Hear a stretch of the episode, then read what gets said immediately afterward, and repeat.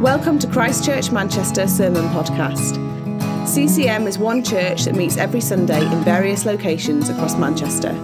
For more information about who we are or about our Sunday meetings, please visit www.christchurchmanchester.com.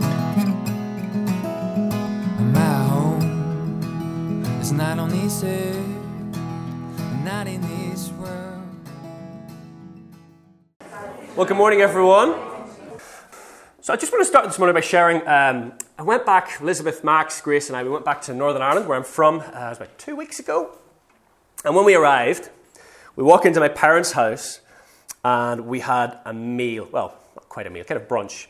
We had uh, fried bacon, lovely fried bacon, fried eggs, all right. Then you might not get this, but on beautiful fried Irish soda bread. Ah, option of HP sauce or ketchup. Um, and then tea with it, but not just any old tea, tea with milk from the, fresh from the cows on my dad's farm. It's the thickest, creamiest tea you will ever have in your life. There's like a, there's like a, like a layer of cream on the top. I mean, it's full, full, full, full, full, full fat milk. It was awesome. Elizabeth, my wife, she's a city girl. She couldn't handle it. We have to actually buy in milk from the shop so that she can have her tea. But I was loving it. And uh, yeah, we had a lovely meal. It was like our first meal back at home, and we all enjoyed it. But you know, I think different to Elizabeth, Max, and Grace, for me, this meal, it was different for me. It was kind of more than a meal for me. Because there was like, a, like an emotional kind of connection to it. You know, I'd had it so many times uh, uh, uh, in my childhood and my upbringing. And eating that meal, uh, bacon, eggs, soda, creamy tea, just reminded me of my childhood, reminded me of upbringing, reminded me where I've come from. And, and in a strange sense, reminded me a little bit of who I am. And perhaps you can think of meals like that for you meals that were more than just about the food. You know, there's, there, there was a, like an emotional connection to the meal. Like it took you back. You know, maybe you went on like a really nice holiday somewhere and then you have that kind of food, like after you come back and you just like, ah, oh, you're like transported back to there. I remember we went on holiday to Turkey and then after a few months after coming back, we went to the Venus supermarket in Rusholme. They've got a little Turkish restaurant. We went there and we were like, ah, oh, this is so good. We're in Turkey again. Just feel, uh, everything just felt like we were there again. So, maybe some of you you've felt like that. Maybe some of you, a little bit like me, you've gone back to where you're from, and there's like a meal that just takes you back to your, your upbringing, your background, and, and just in a sense, maybe even reminds you a little bit of, of who you are. Meals can do that sometimes. And this morning we're going to look at a meal that does just that. We're going to look this morning at the Last Supper the last meal Jesus had before going to the cross, hence the name, the Last Supper. And at this meal, he took bread he took wine, and, and he told us to keep having this meal to remind us what he did, and to, in a sense, kind of take us back there. And for us as Christians, this meal reminds us of our identity. It reminds us also, actually, in a sense, who we are. That's what this meal reminds us of. And what I'd love for us to do today, real simply, okay, now, this is not the, the most well thought up, gimmicky sermon title ever. This really, all I want us to do today is to understand the significance of the, the Last Supper in a fresh way. I was like, saying to Elizabeth, I was like, Elizabeth, I need a snappy sermon title for this. I, I can't stand up and say, I'm preaching on understanding the significance of the Last Supper. I need something like, you know, gimmicky or something. Elizabeth just, just preach that. I was like, okay, so that is what we're doing today understanding the significance of the Last Supper. Now, today is the last in our Meals with Jesus sermon series, which we've been looking over the last couple of months, where we've been basically looking at different meals people have had with Jesus and what happened at those meals and the interactions. It's been really good to see how people interacted with Jesus, what he said. Uh, it's been, it's been a great series, but I think it's, it's fitting that we finish this series with the big one, you know? The meal of all meals, the, the most famous meal that's ever been eaten in the history of the world, the Last Supper. A meal that, that's so packed with so much meaning and significance to do with redemption history. And I don't think it's an exaggeration to say the key to understanding Christianity and what it's all about is actually just understanding this meal. If you understand what this meal, the Last Supper, is all about, you understand Christianity. That's how important this meal is. So I'm just going to read the passage. Uh, we're going to read from Luke 22, verse 7 to 23. It's one of three accounts of the Last Supper in the Gospel. It says this Then came the day of unleavened bread on which the Passover lamb had to be sacrificed. Jesus sent Peter and John, saying, Go and make preparations for us to eat the Passover. Where do you want us to prepare for it? They asked. He replied, As you enter the city, a man carrying a, war, a jar of water will meet you. Follow him to the house that he enters and say to the owner of the house, The teacher asks, Where is the guest room where I may eat the Passover with my disciples? Verse 12 He will show you a large room upstairs, all furnished. Make preparations there. They left and found things just as Jesus had told them, so they prepared the Passover.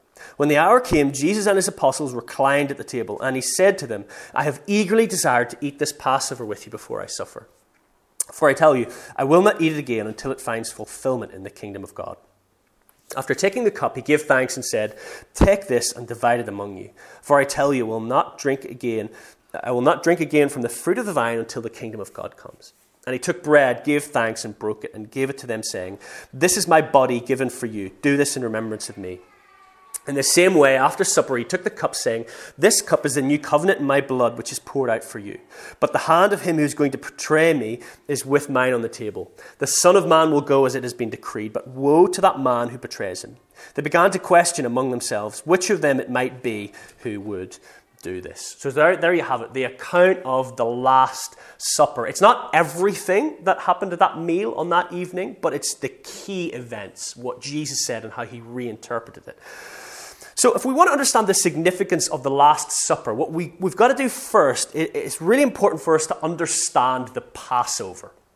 Okay, so again, in the, in the theme of um, really gimmicky, um, you know, fun uh, points and sermon titles, the first point is Passover explained. Okay, that's, that's it. And guess what I'm going to do? I'm going to explain the Passover, what it's all about. So basically, the Passover happened in 1300 BC, so 1,300 years before Jesus. Roughly, if Jesus was 2,000 years before us, that's 3,300 years ago. And basically, what happened was the Israelites were slaves in Egypt. They'd been slaves for 210 years. Moses comes to Pharaoh, the king of Egypt, and says, Let my people go. And Pharaoh goes, No. And then Moses says, Well, we're going to send these plagues. And they'd send a plague, and then Pharaoh would be like, Oh, I don't like the plague. You can let the people go. And then the plague would stop, and then he'd say, Oh, no, actually, we're not letting the people go. And then there'll be another plague come, and another plague come, and another plague come. So there's eventually 10 plagues, and the 10th plague is the, is the big one. It's the death of all firstborn sons in Egypt. Firstborn sons of everyone, all people, animals, livestock, they were going to be killed. An angel of death was going to go around and kill all firstborn sons. Now, I can remember learning about this in Sunday school. You know, for those of you who are teachers in, in, in kids' work, like kids remember stuff. I remember I was like six, I don't know, five or six, learning about this. I'm putting my hand up and saying, uh, "Excuse me, miss, uh, I'm a firstborn son." And I, I, I don't know what it is. I can remember like one of my friends in my class saying, ah, you would have got killed then. And I was like, oh, yeah. And then the Sunday school teacher continues with the story and tells us how God told the Israelites to kill a lamb and smear its blood on the doorpost of the houses. And if they did that, the angel of death came along, killing the firstborn sons, would pass over those houses, hence the name Passover. He would pass over those households with the blood on the doorposts, and the firstborn sons of those households would be spared. So as soon as I heard that, I turned to my friend, ah, blood of the lamb. I'm saved, I'm all right, I'm good. So I was like, yes. I was very happy about that. So I got one over on my friend. But on that evening, when you know, that the angel of death was coming, was killing those firstborn sons, and people had put the blood of the lamb, they'd killed this lamb, they'd put it in their doorpost, and he was passing over their houses, the Israelites. God told them to have a meal, a very specific meal. What they were to do was they were to roast and eat the lamb that they'd killed to smear the blood on the doorpost with bitter herbs. Now, the bitter herbs was to remind them of the bitterness of slavery that they'd gone through in the last 210 years. And they were to have it with unleavened bread, which is basically bread without yeast. And that was to remind them of the, how quickly they had to leave Egypt whenever Pharaoh said, You can go. Because uh, anything you make bread, the slow thing in making bread is the yeast. So if you, if you don't put yeast in it, it's much quicker to make bread. But if you're using yeast, you have to wait till it rises. So that's what that signified. And this meal became known as the Passover meal because it was the meal they had while the angel of death was passing over their houses because they had the blood smeared on their doorposts. And it was originally designed to be eaten. The people originally were supposed to have their cloak on, their sandals on, and their staff in their hand, ready to go. That's how they were to eat it. And then God told them, I want you to celebrate Passover, this meal, every year around early April with a one week festival. And the centerpiece of, of this festival, this one week festival, was the Passover meal with the, the lamb, the bitter herbs, the unleavened bread, and some glasses of, or cups of, of wine. And they were to do that because it reminded God's people of its central event.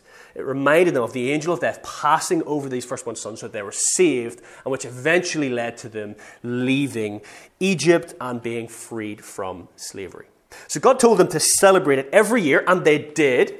So by Jesus' time, people had been celebrating this Passover festival every year for 1,300 years. Okay, every year people have been doing it. Around April time, they'd have this big one week festival. Thousands of people from all over Israel would flow into Jerusalem at this time for Passover. Now, the population, we believe, of Jerusalem at that time would have tripled Every year, around early April, when you had Passover, triple the population in Jerusalem. The place was packed. If you wanted to stay there, there wasn't a bed to stay in the whole place. It was rammed.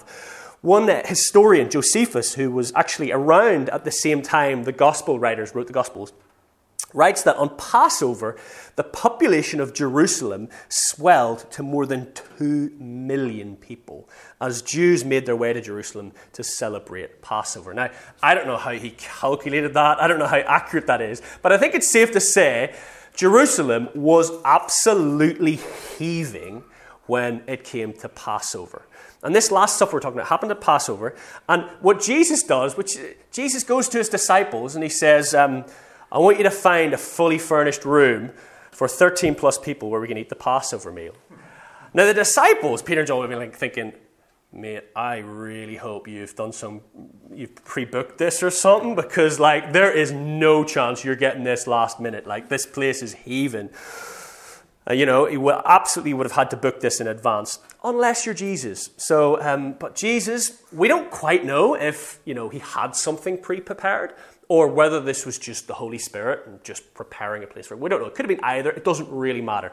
Jesus tells them where to go, tells them, to meet this guy with a jar of water and everything, and he has to go there and, they, and basically eventually find this room fully furnished, all ready to go with couches and a nice table, everything good to go. So they get to the room and they begin to have the Passover meal. Now, the normal procedure at the Passover meal, which actually isn't included in this passage, the normal procedure at the Passover meal was to have an opening prayer. You'd start with a prayer, which was then followed by the first of four cups of wine, which would have been passed around. You'd have a, like a drink each. And, and you'd also have with that first cup of wine, there'd be a dish of herbs and sauce, which would, would go around as well. Then, after that, the story of the Passover was recited by someone. Then everyone sang Psalm 113 together. And then the second cup of wine was passed around everyone, and that was, was drank. After that, there was another prayer, or kind of, kind of grace, really, for the main course. And then the main course was eaten of roast lamb with unleavened bread and bitter herbs.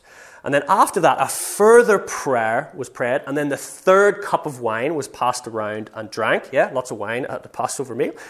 Then they would have sang together Psalms 114 to 118 together, and then the fourth cup of wine was passed around and drank. And at the end of the meal, someone was pre prepared to ask, Why is this night different from all other nights? And then someone would respond by telling the Exodus story. That was pretty much how the Passover meal, the, the centerpiece of the Passover festival, was conducted every year. And the disciples and Jesus would have done it many times and would have been very, very familiar with it. So God had, God had told his people it's really important that you keep observing this annual ritual with its story and supper and songs because it kept their salvation from slavery at the center of their identity, at the center of who they were. It was really important. So Jews had been celebrating Passover for 1,300 years. But what makes this one so different is what Jesus says at it and what it means. So let's look at that now. Let's look at the Last Supper explained. Okay, so what Jesus did at this Passover was amazing, right? He, he took the normal Passover meal procedure and he changed it. Okay, so he took the bread, which would have been sitting on the table, and, and he took one of the first two cups of wine. We're not totally sure whether it was the first one that came around or the second one. And he took that. He took these two things, which would have normally would have went round and everybody knew what he passed around. He took these parts of the Passover meal and reinterpreted them, saying his body, symbolized by the bread, was the fulfillment and the replacement for the Passover lamb. And his blood, symbolized by the wine, would be shed when he would die as our Passover lamb. Now, we don't know if after Jesus did this, he was like, right, let's have lamb, let's have the rest of the meal. You know, we, we don't know if he carried on with the rest of the meal or whether he said, yeah, we don't need that anymore. Like, he, he may have done either. We don't know. We just, we just aren't told. But that's the bit that we're told in Luke because that's the important bit. That's the bit we need to get. So this was no normal Passover. Jesus was taking it and giving it, this thing that had lasted for 1300 years, he was taking it and giving it a new meaning. Like Jesus, he was saying, I am the Passover sacrifice now. I am your Passover sacrifice now through his death as the Lamb of God, through his blood shed on the wooden cross rather than on the wooden doorframes of Egypt, we are saved from death. But not only that, we get to set free to go to God's promised kingdom. That's what this is all about. That's what he's reinterpreting this about. And the Last Supper is massively important because it marked the the end of the Mosaic covenant, or, or is always known as the Old Covenant, and marked the beginning of the New Covenant, which the prophet Jeremiah prophesied about 600 years before Jesus. This is what Jeremiah prophesied 600 years before Jesus. I love this passage, one of my favorite passages of the Bible. Jeremiah says this The days are coming, declares the Lord, when I will make a new covenant with the people of Israel and with the people of Judah it will not be like the covenant I made with our ancestors when I took them by the hand to lead them out of Egypt, because they broke my covenant, though I was a husband to them, declares the Lord. This is the covenant I will make with the people of Israel after that time, declares the Lord. I will put my law in their minds and write it on their hearts. I will be their God, and they will be my people.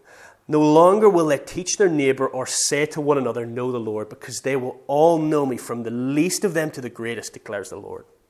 For I will forgive their wickedness and will remember their sins no more. You know, just that line of God writing his laws on our minds, on our hearts, like, I, I, I kind of get that. I remember going to America um, when I was 21. And if there was ever an opportunity for me to completely walk away from the faith, that would have been it. And, and I remember getting there, and, and I, I, just, after about a month being there, I, I was just drawn to read my Bible. I just had to go and read my Bible. There was no one making me do it, there was no one else doing it. There was just something in me I couldn't explain that was like drawing me back. And I, honestly, I, I think that's what this is. It's like when God saves us, He, he writes His law in our, in, our, in our minds and in our hearts. There's something compelling that just draws us to Him and keeps drawing us to Him. In verse 19, obviously, Jesus says, Do this in remembrance of him. And that's why we take bread and wine to remember Jesus. Uh, it's interesting what we, what we take the word remember to mean. Sometimes I wonder if we, like, we, we kind of we kind of model our, our, our, our you know, our, our, communion on like, you know, Remembrance Sunday. You know, we kind of, it's like, it's solemn, it's very, uh, lest we forget. I think, and oftentimes we, we kind of think of remember as like not forgetting. You know, it's like, oh, yes, right, now I remember. Yeah, forgot about the Jesus thing. Yeah, now I remember. And I think in this passage, I think remember means much more than just that. Remember here means to, to reenact, in a sense, to, to participate once again. It means to kind of recall to our minds and represent before God an event in the past. So it kind of becomes here and now again, like it's, it's something. So it's more than just remembering a fact, it's, it's realizing its effects today. It's, it's realizing afresh that I am part of God's people. Jesus has saved me. His law is written on my mind and in my heart. I am free from the power of sin and death. I have the Holy Spirit living within me. It's realizing that these things are true now and that they've all come about because of the new covenant prophesied by Jeremiah, which Jesus says here has arrived through him. That's what it means to remember. Uh, remember Him when we take bread and wine. So I want to just talk briefly at the end just about at- our attitude when we approach communion today. I remember uh, the first time I ever had communion, bread and wine, I'm, I'm talking about here, uh, was when I was like, I think about 12. I was at my friend's church. It was like a liberal Anglican church. She wasn't a Christian, at least I didn't think she was a Christian by the way she lived anyway. Um, and we were there. I don't know why we were there. I mean, she would occasionally go to church, like it wasn't a big part of her life. And they, they just, the service is going on, da, da, da, and then it's communion time. And everyone just kind of has communion. And she was like, oh, do you want to come? And I was like, really? Am I allowed? Because like in my church, it was very much, you know, you know, you become a Christian, you need to get a special little card, you know, my church to, to, to do communion. Oh, that was really of, so I was like, really? I'm allowed communion? Uh, and I, kind of, it was like a bit of a rebellious thing to do, like a rebellious teenage thing to do. Yes, I'm going to have communion. I go and tell my parents, I didn't need a card. So, uh, so yeah, I was like, yeah, on then. So, so I follow her up to the front. Before I knew it, I'm kneeling at some altar. Um, I've, I've, got some bread put in. Eat the bread. I eat the bread. You know, get the wine. It's like, whoa, what? It's like, what was in that wine? Oh, it's 70% alcohol. You flipping, eh? 70% alcohol. Like, yeah, cleans the cups. Oh, wow. So I'm there, I've just had communion. I'm thinking I'm the most rebellious person ever. You know, go back tell my parents this. But I remember looking around and it was like, it was this thing that just everybody did, but no one really thought much about. It was like, you know, you sing this song, then you go, you get your bread and your wine, and then you go sing another song. There wasn't much thought. It was, it was in a way, it was a little bit flippant. It was just like, yeah, the thing we do. And I remember even then sitting in my rebellious state thinking, ah, just, don't know if that's the right attitude for this, you know? I don't, I think there should be something more to this. And then I remember when I went to uni, um, a number of years later, and I went to ch- my church at uni was an evangelical church. Um, it was it used to be a brethren church, so they would have this separate service early in the morning, which I sometimes went to, separate from the main family service. And it was a, it was a breaking of bread service, which was basically just uh, like half an hour service, open. There was no music, there was nothing, there's nothing planned. People would just be there. They'd just share, pray out, share some things, and then right at the end, someone would get up very solemnly, very calmly, very quietly, you know, in silence, would break the bread very kind of reverently and give it out. We'd have the bread and eat it in silence, and, and then we'd have the, the wine, we'd pour it out. And I, and I remember uh, thinking, looking at that and thinking, wow, there's real reverence in this. Like, wow, people really respect this. This is, this is good. I, like, I, I can see I can see why we do this this real respect and honor for, for the Lord, for the Lord's table, for the bread and the wine. Uh, and, and, it kind of really affected me that. I thought, this is, this is good. This is, this is a good way of doing this. And, and I think sometimes in younger churches, in more charismatic churches, we can be a little bit like, yeah, bread and wine, what? But uh, having some reverence and respect, it's really important that we don't lose that as well. Um, but I, I, remember that service, those breaking of bread services. Yeah, the kids getting tired of listening to me. oh, right, okay. There's going to be lots of banging, so yeah, okay, the door is closed now. so, um, but I remember in that breaking of bread service, like just thinking, yeah, it's good, there's respect, there's reverence, but it's all a bit dour. You know, it's, it's a bit like a funeral. And I remember being in this service, and, and, sometimes at the end of those breaking of bread services at my church at uni, I just wanted to, I just wanted someone to stand up and say, "Hey everyone, I've got some news." He rose again. Yes, let's party, everyone. And you know, we just spent five minutes at the end of the service partying, you know, jumping around the place and dancing.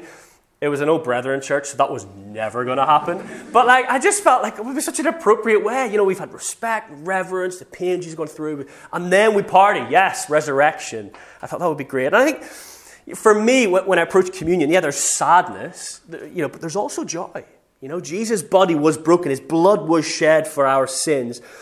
You know, there's sadness for the price he had to pay, but there's also joy in that he triumphed. He won. He rose again, you know, and I think it's important that we have that uh, as well. No pressure, Phil and Claire, when you do community leader. So uh, it's like, right, okay, how are we doing this? They're in their minds are thinking, okay. Uh, uh but you know, I think when it comes to approaching communion, I think probably a helpful way to to approach communion is it's kind of like how we approach like a really nice meal in an expensive restaurant when we were back in Northern Ireland a few weeks ago, uh, my mum had some vouchers for this really expensive restaurant, or else there's no way we would have went.